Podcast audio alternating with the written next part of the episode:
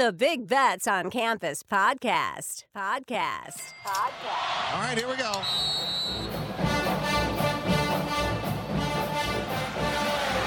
Spreading the court. 10 seconds remaining. They just got to throw it under the basket, under the basket. It's the truth for the win. Gone. Oh! They did it. A miracle. Hutchins! Double order!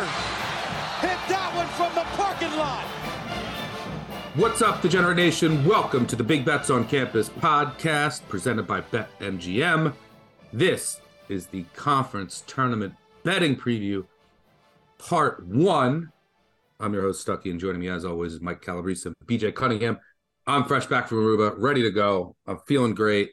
Mike might take my job. Hosted Big Bets on Campus in place of me on Saturday. Thank you for that, Mike. And best bets go 8 0.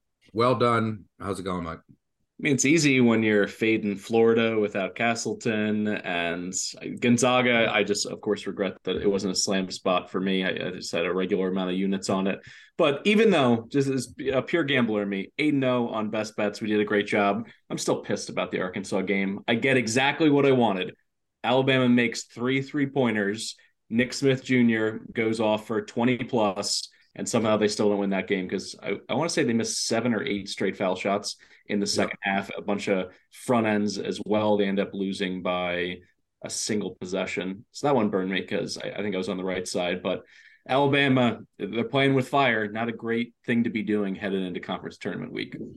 Yeah, well done. And it's you know some of these. It's it's amazing how much more efficient the college basketball betting market is with each passing week. It just it's stunning for me to watch. Like that Gonzaga slam spot, you know, that line gets up to six as you know, a couple years ago, that's four, three and a half. Uh, Iowa, I thought we were going to get like three, three and a half, four. It's at six, five and a half.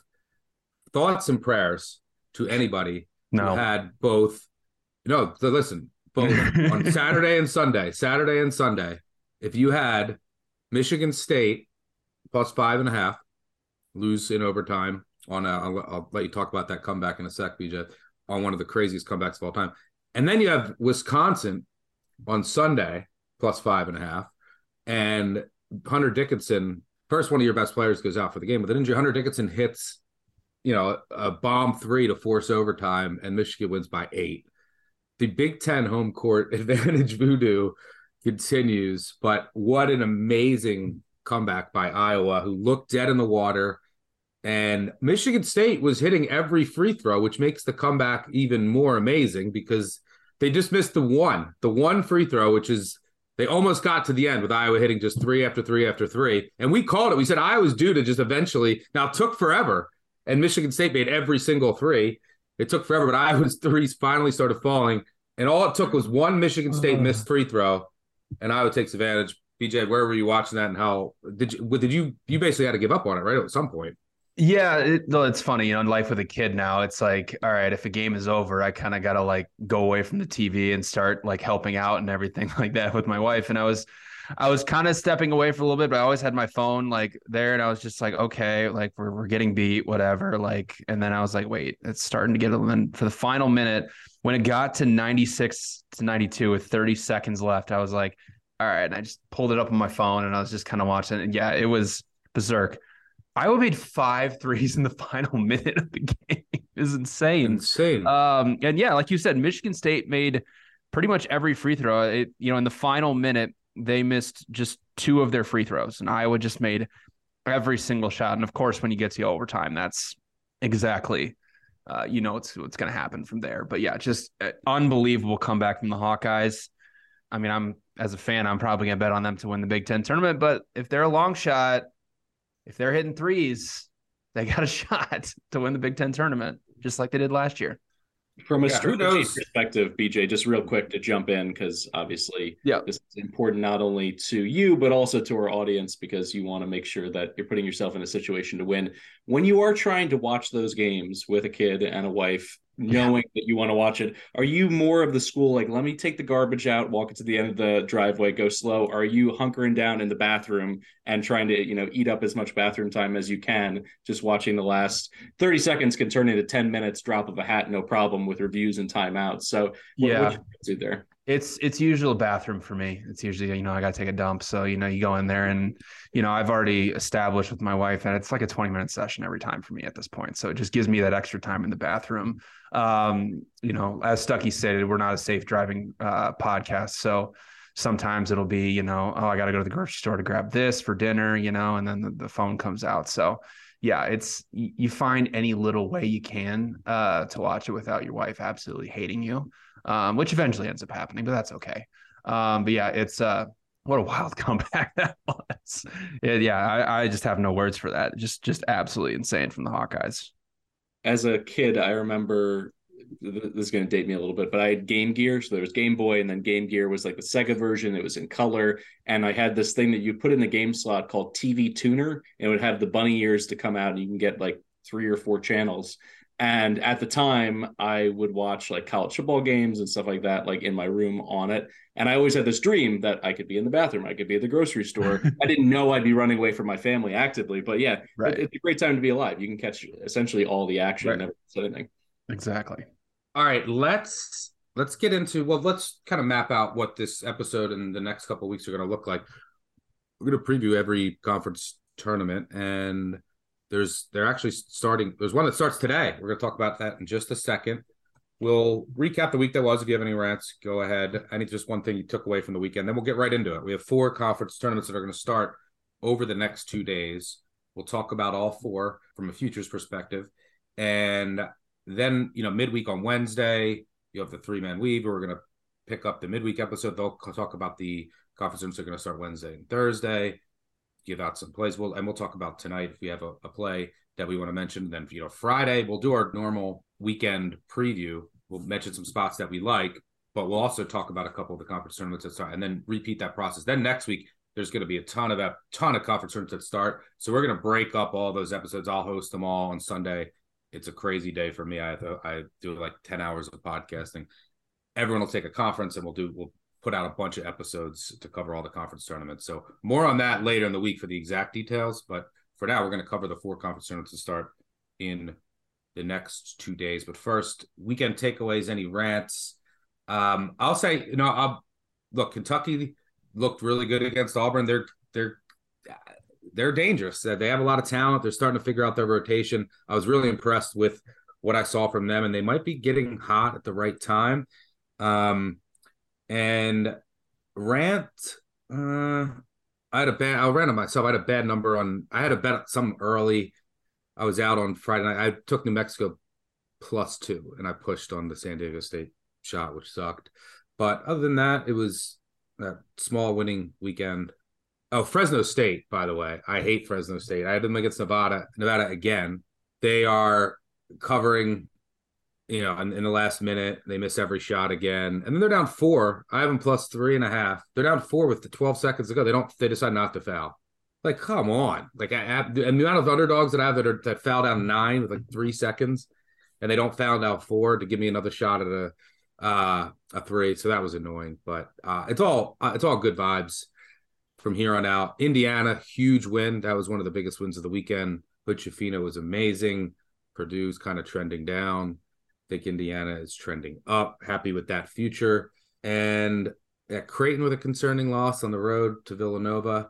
But Villanova will be an interesting potential long shot. We'll talk about them. They they get a lot of respect in the market, so I'm not sure if they'll have any value. But uh, another interesting weekend of parity across college basketball. Mike, let me throw it to you. Any rants or takeaways from the weekend that you want to mention? I just regret that I didn't take Nova to upset Creighton because I talked about it so much in the opposite direction when they went out to Omaha and brought up the historical data on their their rivalry, their series. The home team always wins in that series. Um, but in terms of another takeaway, a couple weeks ago we talked about Kansas. I think we all agree we wrote off Kansas a little too soon, but we also wrote off Tennessee, and I think for good reason in terms of actually winning the national championship. I am this close to writing off Arizona to win it all. This trip to LA where they play USC and UCLA in I think it's a Thursday, Saturday or Thursday, Sunday back to back.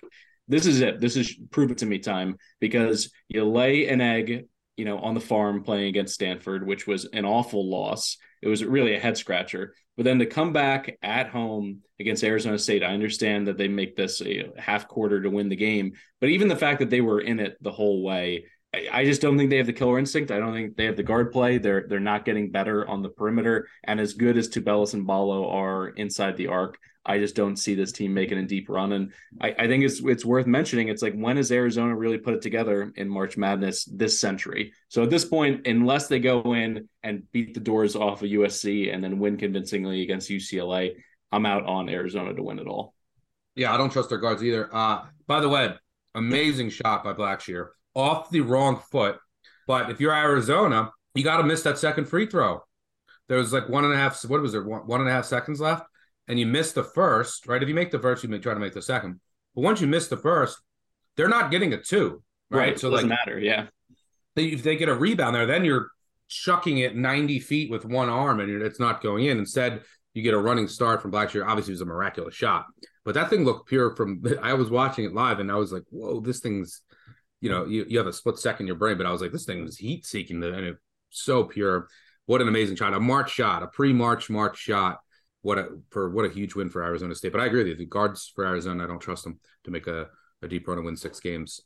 BJ, anything, any key takeaways from the weekend other than what a win for Iowa? yeah, I mean, obviously, what a great win for Iowa, but you know, I was very impressed with UCLA. Like that was a very tough back to back. I understand Utah had didn't have two of their best players, but going back to back in the altitude trip and getting two wins there. I mean, they are getting dangerously close to the one line here with Purdue falling to Indiana. So I'm starting to ask myself, is UCLA the best team in the country with the off the court stuff going on with Alabama? Kind of obviously Houston's still really good, but they haven't been tested in a really long time. So I'm starting to ask myself, does Mick Cronin have a chance at, at winning the national title here and being the, uh, on the one line? And as far as a rant, um, I mean, we say this every single year and it just comes up, but stop fouling when you're down eight or nine with under 30 seconds left. You're not coming back. Texas and Baylor under 149. Again, this is another situation where I was watching on my phone while driving. Um, but Baylor was up eight or up nine with 45 seconds left. Texas hits a three. They foul. Baylor then goes up 10. Texas hits another three to go down seven. So I'm like, oh gosh, here we go. They foul him. Baylor misses the first or makes the first and misses the second. And then Texas misses the three pointer. There's 20 seconds left and they're down eight. Just let it go. Just let it go. It's over. But no, they foul. Then Baylor makes one of two. So it's like, okay, well, at least I'm still pushing here. Texas comes down. They turn the ball over with 11 seconds left. And then they still foul Baylor again. And so Baylor goes line, makes two, and Texas makes a layup. And you have your over. Stop fouling down when you're not coming back over two possessions and under 30 seconds left. Please, for the love of God, it ruins everything. So that's my one big rant of the week. I'll go in and piggyback on that UCLA point that you just made, by the way.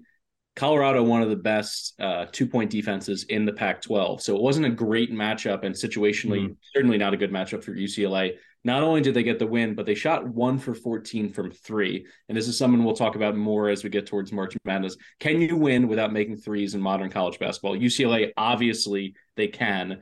But I think that just proves it that, you know, some people may look at it as, oh, was a bad shooting night and they flirted with being upset. I look at it from a positive standpoint, seeing that they don't need those balls to drop. And if they do, if they do hit those trays, I think they're going to be borderline unbeatable, particularly if they end up on the one line yeah, the mid-range Mystics. Yeah, they got two the great coach, two seniors who've been to a Final Four before.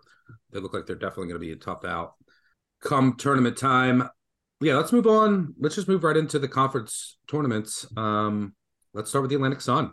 The Atlantic Sun, ten of the top fourteen teams qualified. It starts tonight, then it'll resume tomorrow, and then Thursday, and then Sunday will be the championship. The games are played at the higher seeds they do reseed before the semifinals. Liberty is the favorite, uh, minus 230 ish.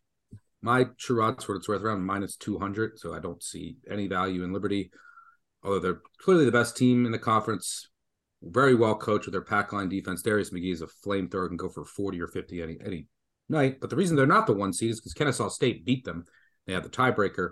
Kennesaw State's plus 300. I make them around plus 370 amazing, amazing season for Kennesaw State and Abdur Rahim, who's turned around that program from I think two wins a couple years ago in his first season.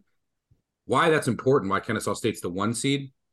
Because if Bellarmine or Queens wins this, they're not eligible. The dumbest rule in all of college sports, and that's this is what happened last year. Mm-hmm.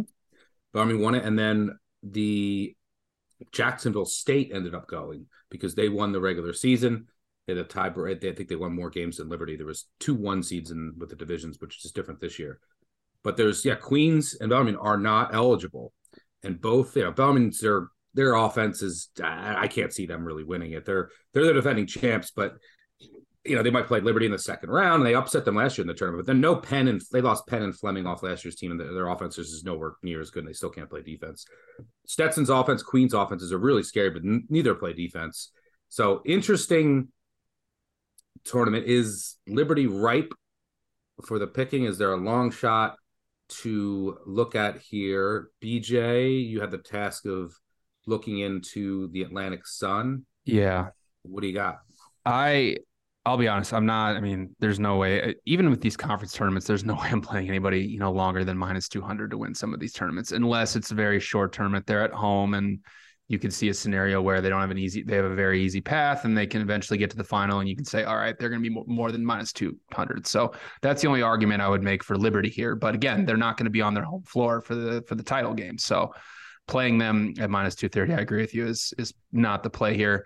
I actually do like a long shot and you can find them at 100 to 1 uh, out there. Queens, they're not going to be able to make the NCAA tournament, but if you look at you know shot quality, Queens is third in adjusted efficiency in the ASUN, and they're graded as the best three point field goal defense in the country in terms of the quality of looks of three pointers that they allow.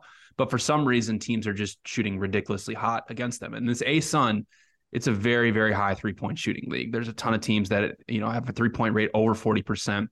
They're going to be the nine seed. They're playing on Monday against Florida Gulf Coast. They're an incredibly high variance team. They're very good in transition. They you know Queens shoots a ton of three pointers, but they're 24th in the country in points per possession allowed in half court sets. And if you look around the ASUN with teams like Liberty and Stetson, they tend to play slower and play in the half court quite a bit. Plus if they can get by Florida Gulf Coast in this first game, they're going to play Kennesaw State in their in their next matchup.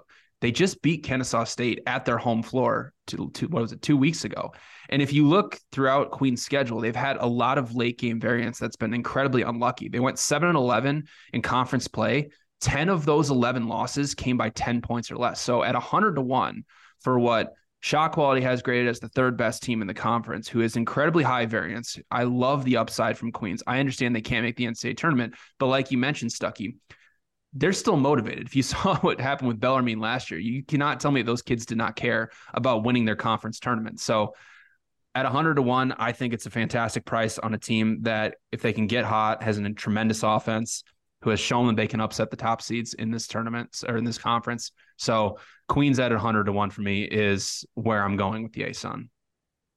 Yeah, I don't hate that. I mean, look, they have two awesome guards in Kenny Dye and AJ McHugh are capable of going for 30 plus on any given night. So when you have that, you know, you're and there is a lot of three point variance, and Queens takes a ton of threes. They play no defense whatsoever. Like they're gonna have to win mm-hmm. shootouts. It the game against Florida Gulf Coast, I think they're what a two, three point favorite. The game they played earlier this year at home, it was like 84, 82. Like that, those are the type of games that they play. But you know, and that they face up against they have the athleticism to go up against Kennesaw State. They'll throw a press out there, which Kennesaw State has struggled with. Liberty beat them twice to end the year. Liberty, so Liberty plays a pack line defense, and they have the guards that can get hot from the outside. I, I, I definitely don't hate it. And look, Liberty takes a ton of threes too. They're top. Mm-hmm. I think they're third nationally in three point attempt rate. So a lot of variance there. Um, so yeah, I don't hate Queens being this year's Bellarmine because I don't think Bellarmine has a shot this year with their offense. So um, yeah, I don't hate it. I don't see any value in the top two seeds here. So if you want to take a long shot, I think Queens is the way to go with that backcourt.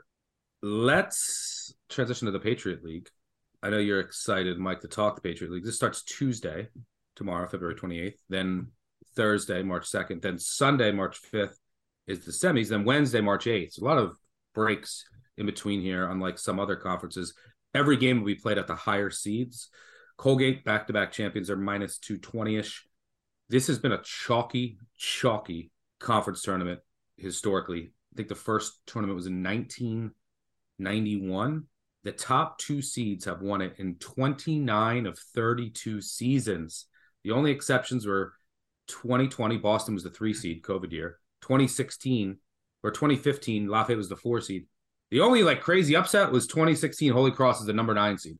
Otherwise, it's been like top one or two seeds basically every year for 30 years. Navy is two seed plus 270 ish. As always, make sure you shop around when you're betting conference tournament odds because you can find quite a bit of difference and you know every cent matters but you can find plus 300 here plus 350 there. Make sure you shop around have a bunch of outs. So colgate clearly the favorite. I have them like 85% to make the final and so it's a pretty easy path for them.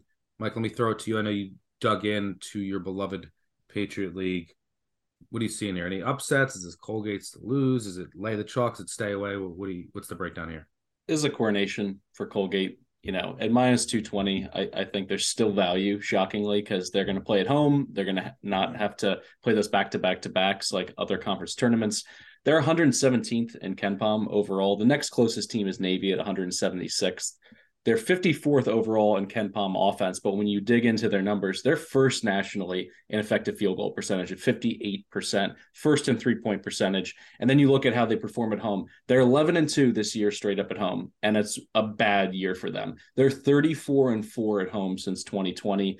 Tucker Richardson is somebody who can go off. He gave Syracuse 30, 30 earlier this season in a road upset. All five starters average double digits. But really, it comes down to the fact that they've been able to keep one of the best mid major coaches in all of college basketball in Hamilton, New York. I don't understand how they keep Matt Langel there, but this guy is an absolute offensive genius. He went to the Wharton yeah, School of Business. amazing I mean, he went to play to Penn, Penn Business School, like just an incredible coach, three time Patriot League coach of the year. He's probably going to hit number four this year. Perfect system. And then when you look at what they've done against their main competition, they swept Navy, they swept Army, they swept Lehigh.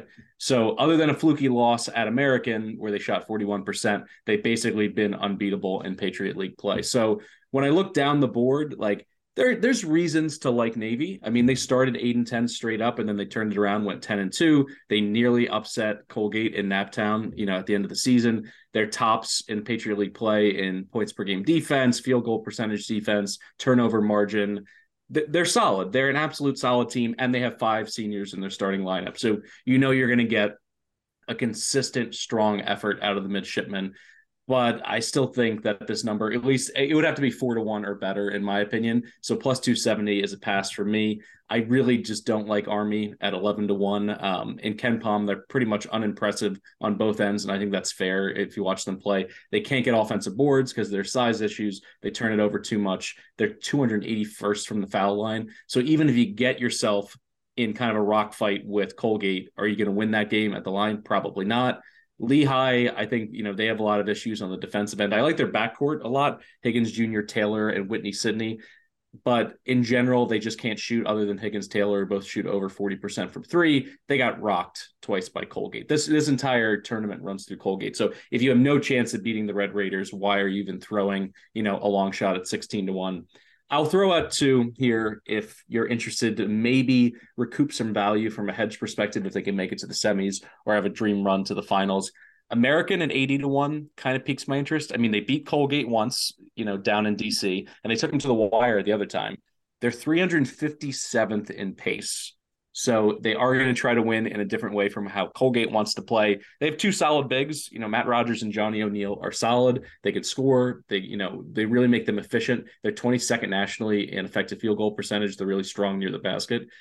80 to 1, I think it's it's worth a roll of the dice. Then finally, I'll, I'll throw a shout out to my Greyhounds. 200 to 1, Loyola Maryland Greyhounds. 4 and 1 down the stretch straight up. They split with Navy and Lehigh, so there's a chance for them if everything goes right to maybe make a run to the finals. They were within six of Colgate at their place with four to go.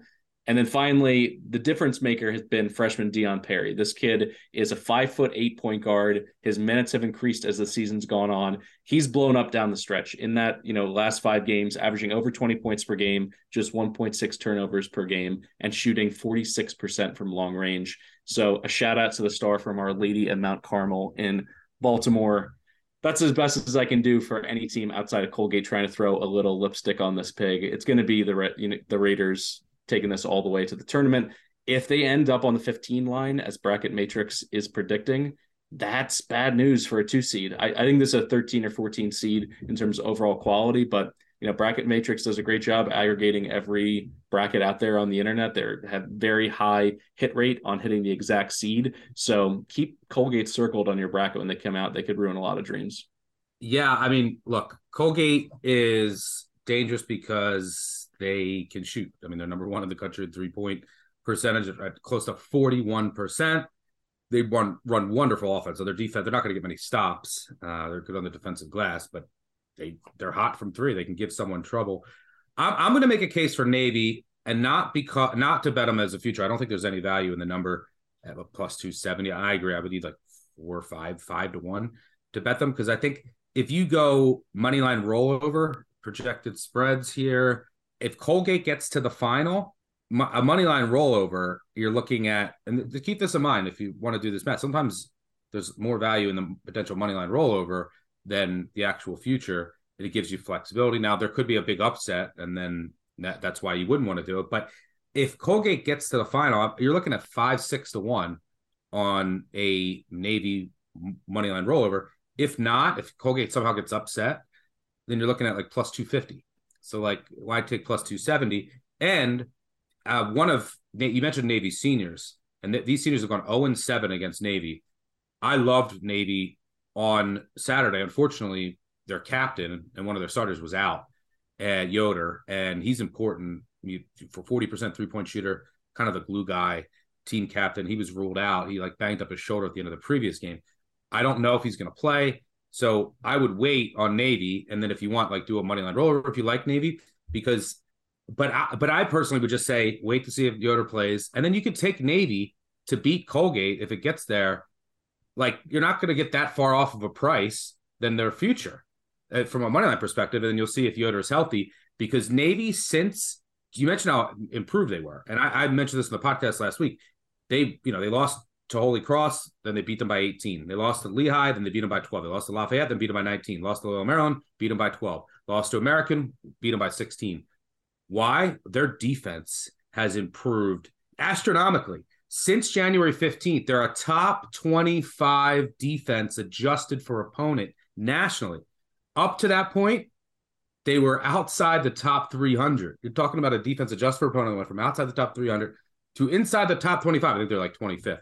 Um, so their defense has been amazing. They've improved significantly. They have all this senior leadership. And even without Yoder, they got down big against Colgate. And they almost came back, had a shot to tie or win late, and just couldn't get there. So yeah, if you like Navy, I'm, I think Navy's going to get to the final. But if Yoder's not healthy, and here's the thing why I also don't like the future with Navy is because higher seeds host. So if they get to the final, you're talking about two home games. Navy has the I, I have them with the lowest home court advantage in all of college basketball. So like it's not a huge deal to like they get up they, they they're better off on the road. Like there's just no home court advantage for them. So like they get two home games. Who cares? It's the Patriot League. Like home court Colgate has a pretty good home court advantage. But some of these other play, like Navy has, you know, Bucknell used to have it for when they were really good, but you know, Navy has no home court advantage. So that I like them if they get to the final. Yoder's healthy, and you can maybe take a stab there. But uh, they're them playing at home, and you know the what the, the, way they want to play, they could easily get upset like they did when they were one seed a couple years ago. So look out for Navy in that defense, which is playing amazing. But keep your eye on Yoder. I don't see any value in it. If you want to back the mids, go money line rollover, or just wait because I do think Colgate's going to get to the final and then we'll see if Navy can get their revenge like they have against every other team that they lost to early in the season. As a reminder, before we go any further, college basketball season is in full swing. So get in on the action with the king of sports books. Sign up with BetMGM using bonus code ACTION and receive first bet insurance up to $1,000. Visit betmgm.com for terms and conditions.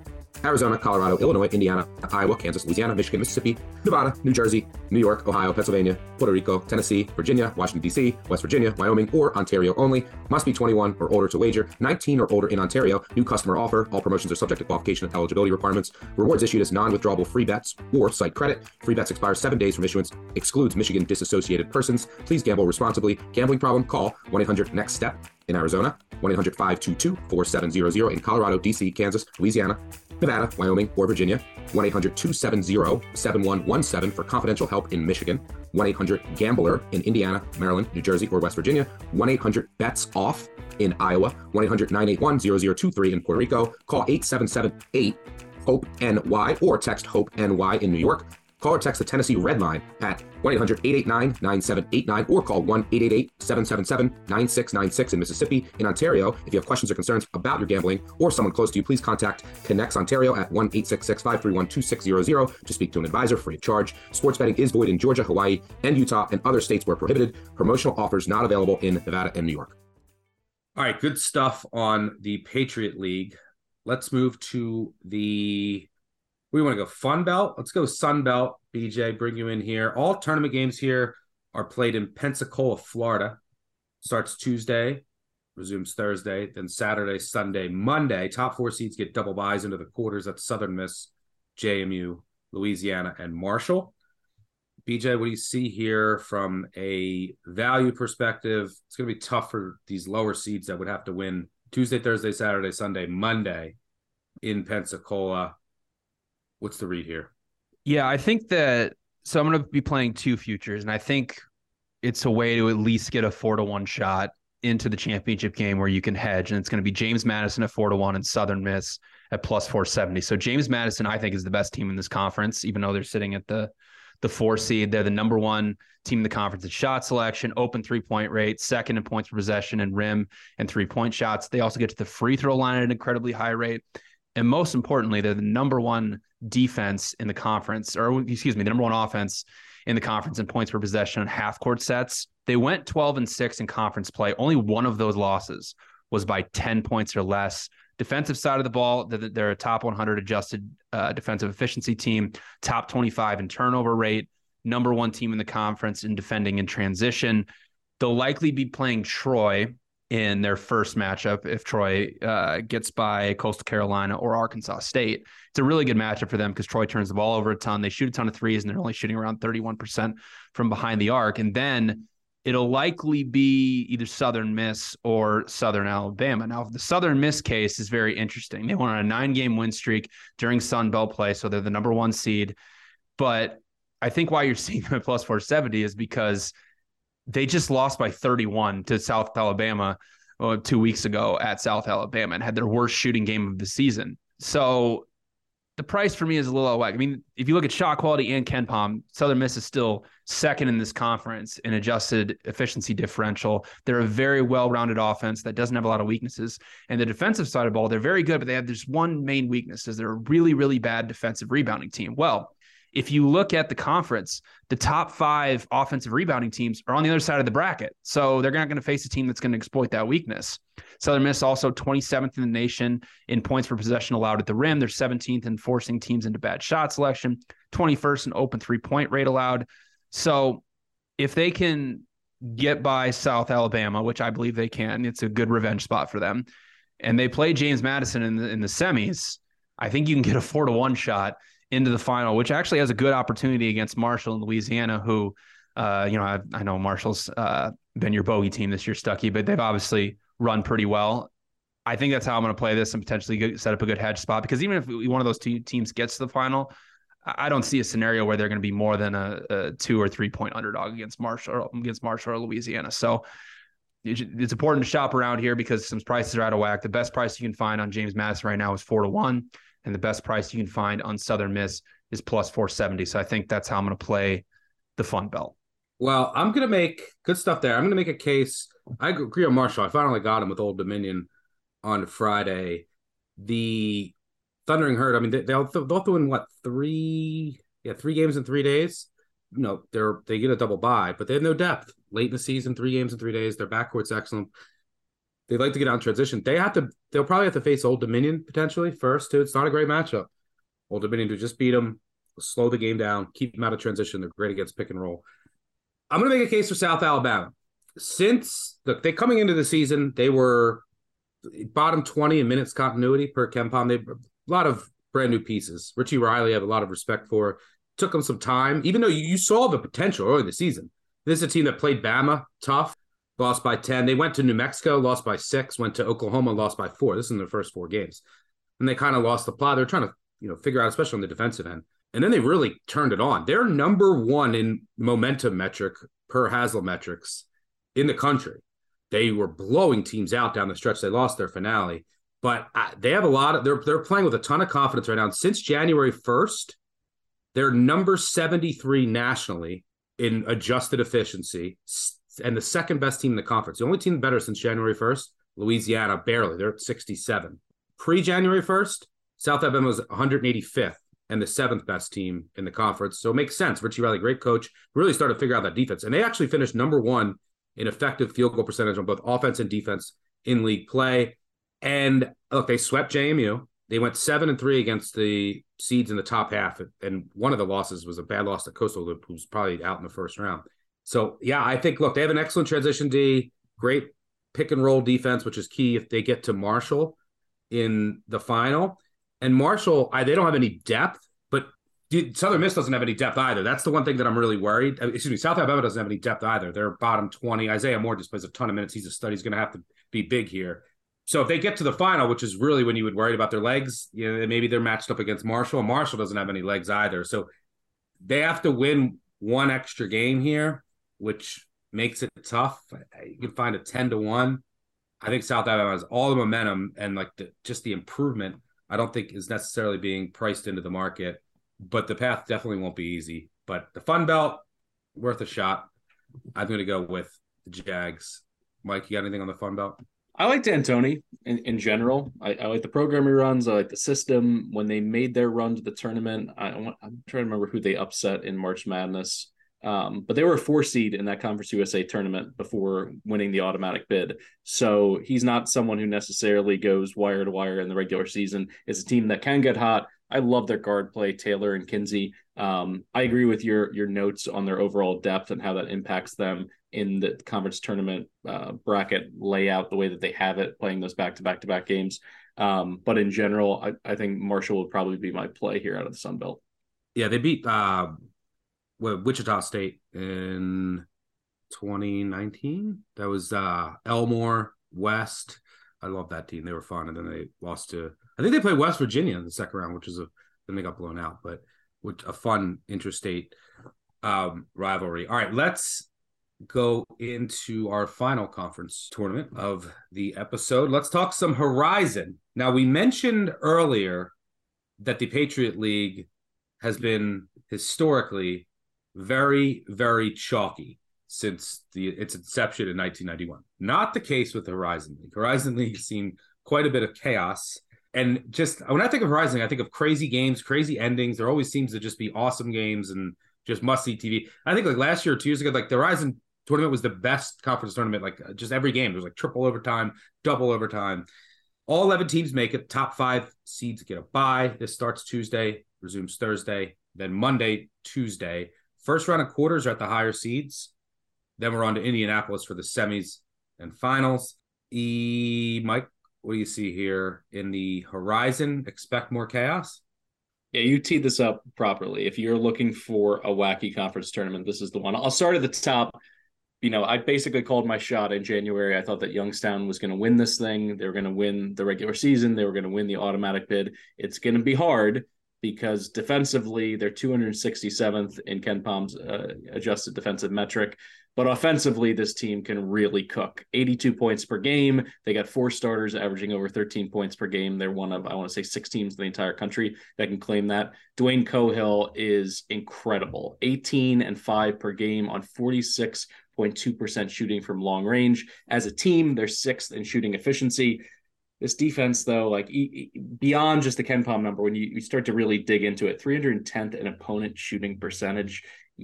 So they could win this thing going away. They could score 80, 90 points in every game and comfortably win. They could also lose in their very first game because when you look at how they performed against the top of the Horizon League, it's wide open. They split against Milwaukee, they split against Cleveland State, and they split against uh, Northern Kentucky, although the, the one loss was an overtime loss that kind of sets the stage for okay, this is wide open. Let's get into who could potentially knock off the Penguins. Before you keep going, Mike, just to set the stage down, um, Youngstown is the favorite. They're but I mean, depending on the book, but like plus 175 ish. Then you have Northern Kentucky, Cleveland State next, four to one. Wright State next, six, seven to one. Then Milwaukee, 10 to one. Detroit, 18 to one.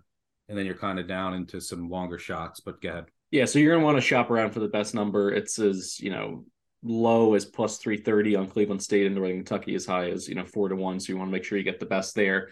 Neither of these teams wow you, Cleveland State or Northern Kentucky, on the offensive end. Cleveland State, awful from long range, which doesn't sound great if you get in a shootout with Youngstown State. They rely a ton on Tristan Enaruna. He's a really strong big for the Netherlands. He's averaging 15 and almost seven rebounds per game. As a team, they're far and away the best offensive rebounding team in the horizon, which is critical because not being able to pump in shots from three point range, you want to get second chance opportunities they've played really well. You know, Enaruna and the Vikings in general played great down the stretch, six and one straight up with wins over Youngstown and Northern Kentucky. So of this two pack, the Vikings and the Norse, I'm going to go with the Vikings here. Northern Kentucky, they, they concerned me a little bit. They were, in my opinion, leaking oil down the stretch. Their last four games against quality Horizon League opponents, they lost. Most of those were on the road. Marques Warrick has been special, but I think he's just a step behind, you know, the Trey Calvins and Cohills of this conference.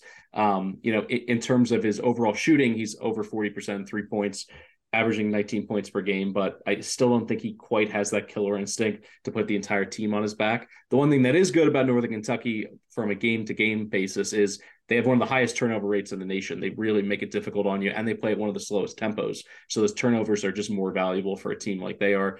They get killed on the offensive glass though, and from play a lot of zone. Yeah, so they're deep in the 300s in both of those metrics. Um, you mentioned it, Milwaukee. Even though they're the two seed in this tournament, they're 10 to one to win it. And I think it's pretty simple. The advanced metrics hate this team. They're 232nd in KenPom offense, 229th in defense.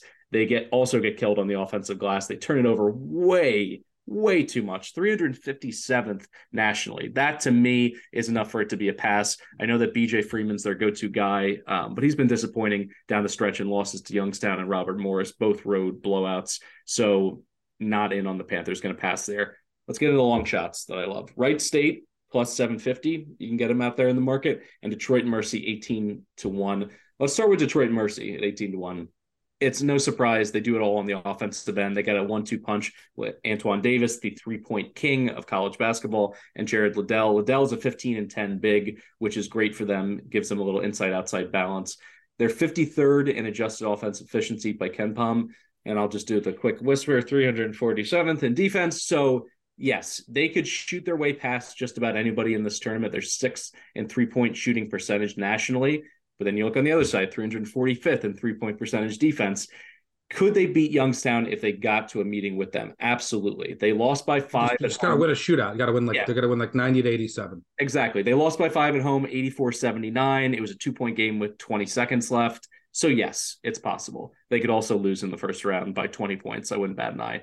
Wright State, I like a little bit better. This is my true long shot that I'm going to end up playing in this conference tournament. They got Trey Calvin. They got a chance. The guy's flirted with a 90 50 40 line all season long. Incredible shooter. He scored 44 in a triple overtime loss at Youngstown. You know, they got wins over Milwaukee. They got a, blowout win over Northern Kentucky. But here's the key for me they're second in the conference in road record straight up at seven and seven. So their their team basketball travels. It's not just Trey Calvin show. They can do this if everything breaks right. I think the price is just about right. I'd love to get it eight to one if I could, but anything north of plus 750, I think is interesting. They're not great defensively, but they can rebound on the defensive end. You know, a team rebounding element, I think, helps them. So, in a conference that, to your point, historically it's been wide open, you should have at least one long shot chambered. I'm going to go with the Raiders here. I don't even think you realize you said during your your push that if everything breaks right and the price is right for Wright State. Uh, I don't know if you caught that, but I, am going to go with Detroit here. I'm. This is. It's all about chaos. Why not back Antoine Davis, who is 63 points away from being the NCAA all-time scoring leader. 63 points away for Pete Maravich. 18 to one. I think that's the best. I got to shop around and see before I lock this in but I know that there's an 18 to 1 out there. And they, so let's look at their path, right? And you mentioned it. They're kind of like Youngstown light. You have mm-hmm. like Cohill, but their offense is this is a top 80 offense, no defense, sort of like Youngstown State. Youngstown State just like a step above. But you mentioned it; they could they could beat Youngstown in a, just a complete shootout. Just two teams that play no defense. It look like an NBA game, NBA regular season game. But they first get Fort Wayne, who they swept during the regular season, and then we get Youngstown, who I think that they could win in a shootout. You're talking about an 18 to one shot. Then you're in Indy, and then you're either going to get Oakland or Northern Kentucky, two teams that play a ton of zone, zone heavy defenses. And Detroit zone offense is elite, 90th percentile per synergy. You have Antoine Davis who could go for, you know, 50, seriously, 50 against the zone. And then who are you going to face in the final? Like Milwaukee? Uh, Milwaukee. I, I have I have Detroit power rated ahead of Milwaukee. I would have them favored in that game. Cleveland State be close to a pick for me. So Wright State, I agree, is scary. There's a reason why, despite the ranking. But yeah, then then you're in the final. Like the path isn't that bad. Now they could lose in the first round easily. Easily, defense doesn't show up. Davis is an off day, but they're 18 to one in the chaos conference. Give me, give me Detroit. I'm riding with Davis one last time. All right. Uh yeah, you gotta have fun in the horizon. You gotta take a shot in the horizon. And hopefully if Davis wins, if they beat Fort Wayne and then you get Youngstown in an absolute shootout, I think he'll break he's six, it'll be close if they don't beat Youngstown. So what he's 63 away. Yeah, it's gonna be close. It'll be close. I, I mean, he's gonna take if he plays those two games, he's gonna take 45 shots. So yeah, yeah you, yeah, you have every close. opportunity to go past yeah, he's not going to get it in the first game if they lose, but there's a chance he gets it in two. And yeah, that Youngstown Detroit game would be uh must see TV. Total, just, I don't know what, 168, something like that. I'm going over, just auto over on that one. There is, yeah, there's now like they could come out. You could now the thing is with Detroit and the thing with Youngstown too is like their defense is bad. They don't really play any defense, so maybe like just effort wise, their defense gets a little better because the offense is there. So yeah, maybe there's some upside for both those teams there, but I just don't see there's any value with Youngstown. But I think that there might be given the price and you have the best player in the conference. Um, so yeah, give me Detroit there. All right, good stuff. Going through the four conference tournaments, at the best time of the year. The madness is here, but we have one final task at hand for today, and that's tonight's card. BJ, let me throw it to you what do you have circled for tonight? I'm going to go the Baylor Oklahoma State under at 141 and a half. Keyonte George is out for this game, which is a big loss for Baylor considering he's averaging 17 points, but he's also taking 30% of their shots when he's on the floor. And the thing about Baylor is they have tremendous scores all over the. They're number one in shot quality, shot making metric, but they're 274th in the country in terms of shot selection. So losing one of your best shot makers when you're already not getting consistent shot, good shots, it's it's it becomes a problem. The other problem he's also a good facilitator too. Very, right, exactly. Very good. Baylor is a very high frequency pick and roll team. Everything starts with George at the top through their pick and roll. Oklahoma State very good at defending pick and roll, 62nd nationally in points per possession allowed. The previous meeting they held Baylor they held Baylor to just 0.91 points per possession on pick and roll sets. Baylor they're also shooting the lights out from, from beyond the arc in conference by 37.5%. Oklahoma State, number one team in the conference, open three point rate allowed. The flip side is Oklahoma State's offense has been pretty lackluster this season. They're ninth in the Big 12 in adjusted offensive efficiency. They're only shooting 31% from behind the arc in conference play. And that's where 40% of their field goal attempts come from. So Baylor's only allowing 31% from beyond the arc. They're eighth in the country in points per possession allowed in half court sets. And Baylor does tend to play a slower pace, ninth in adjusted tempo.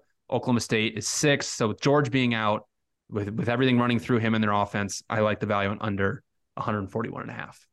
Yeah, I'm gonna go, just to piggyback off that. I'm gonna go with Oklahoma State catching one and a half, two. I think you might be able to find out there. I doubt that lasts long.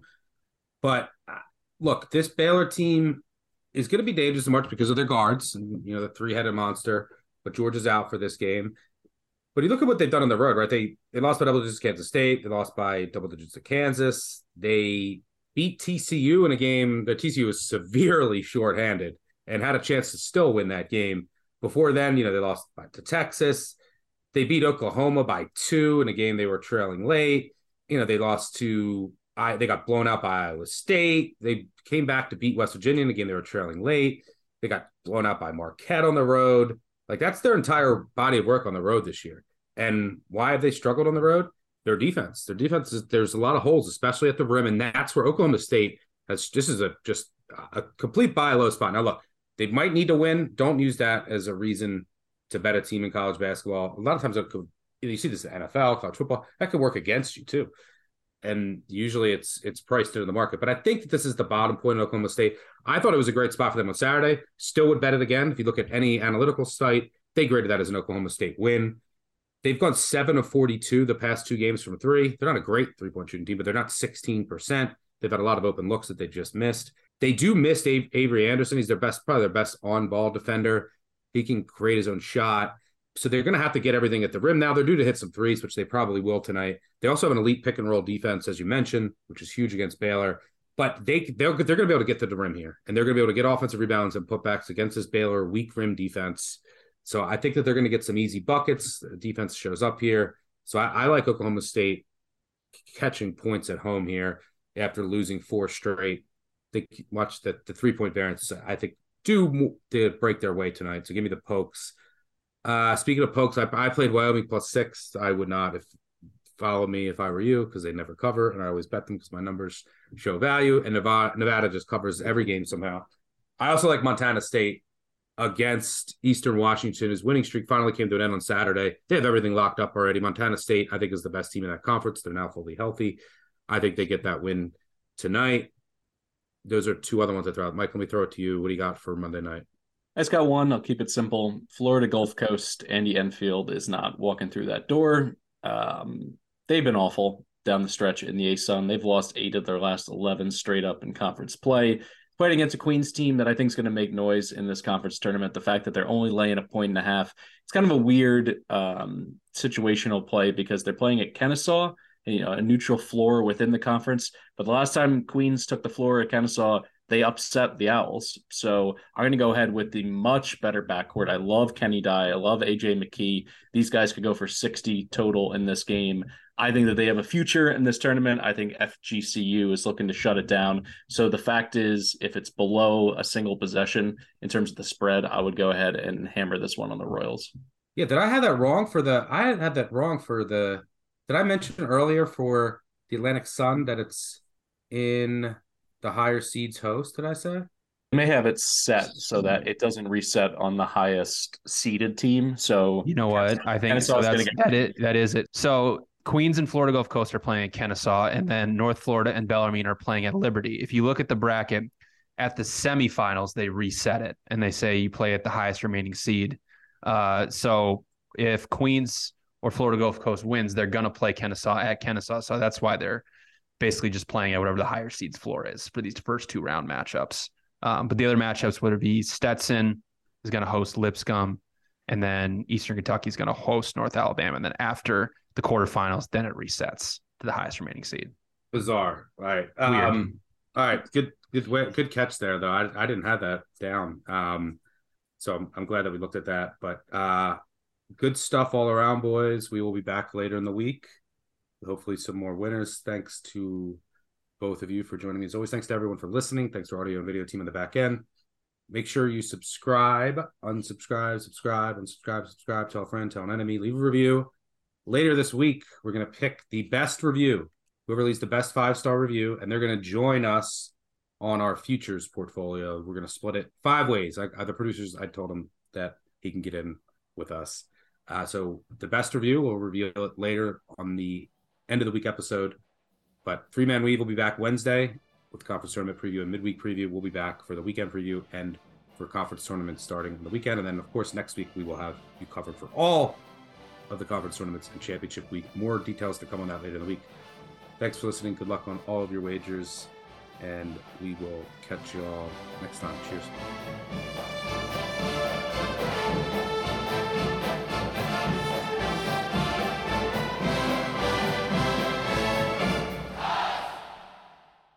Action Network reminds you please gamble responsibly. If you or someone you care about has a gambling problem, help is available 24 7 at 1 800 Gambler.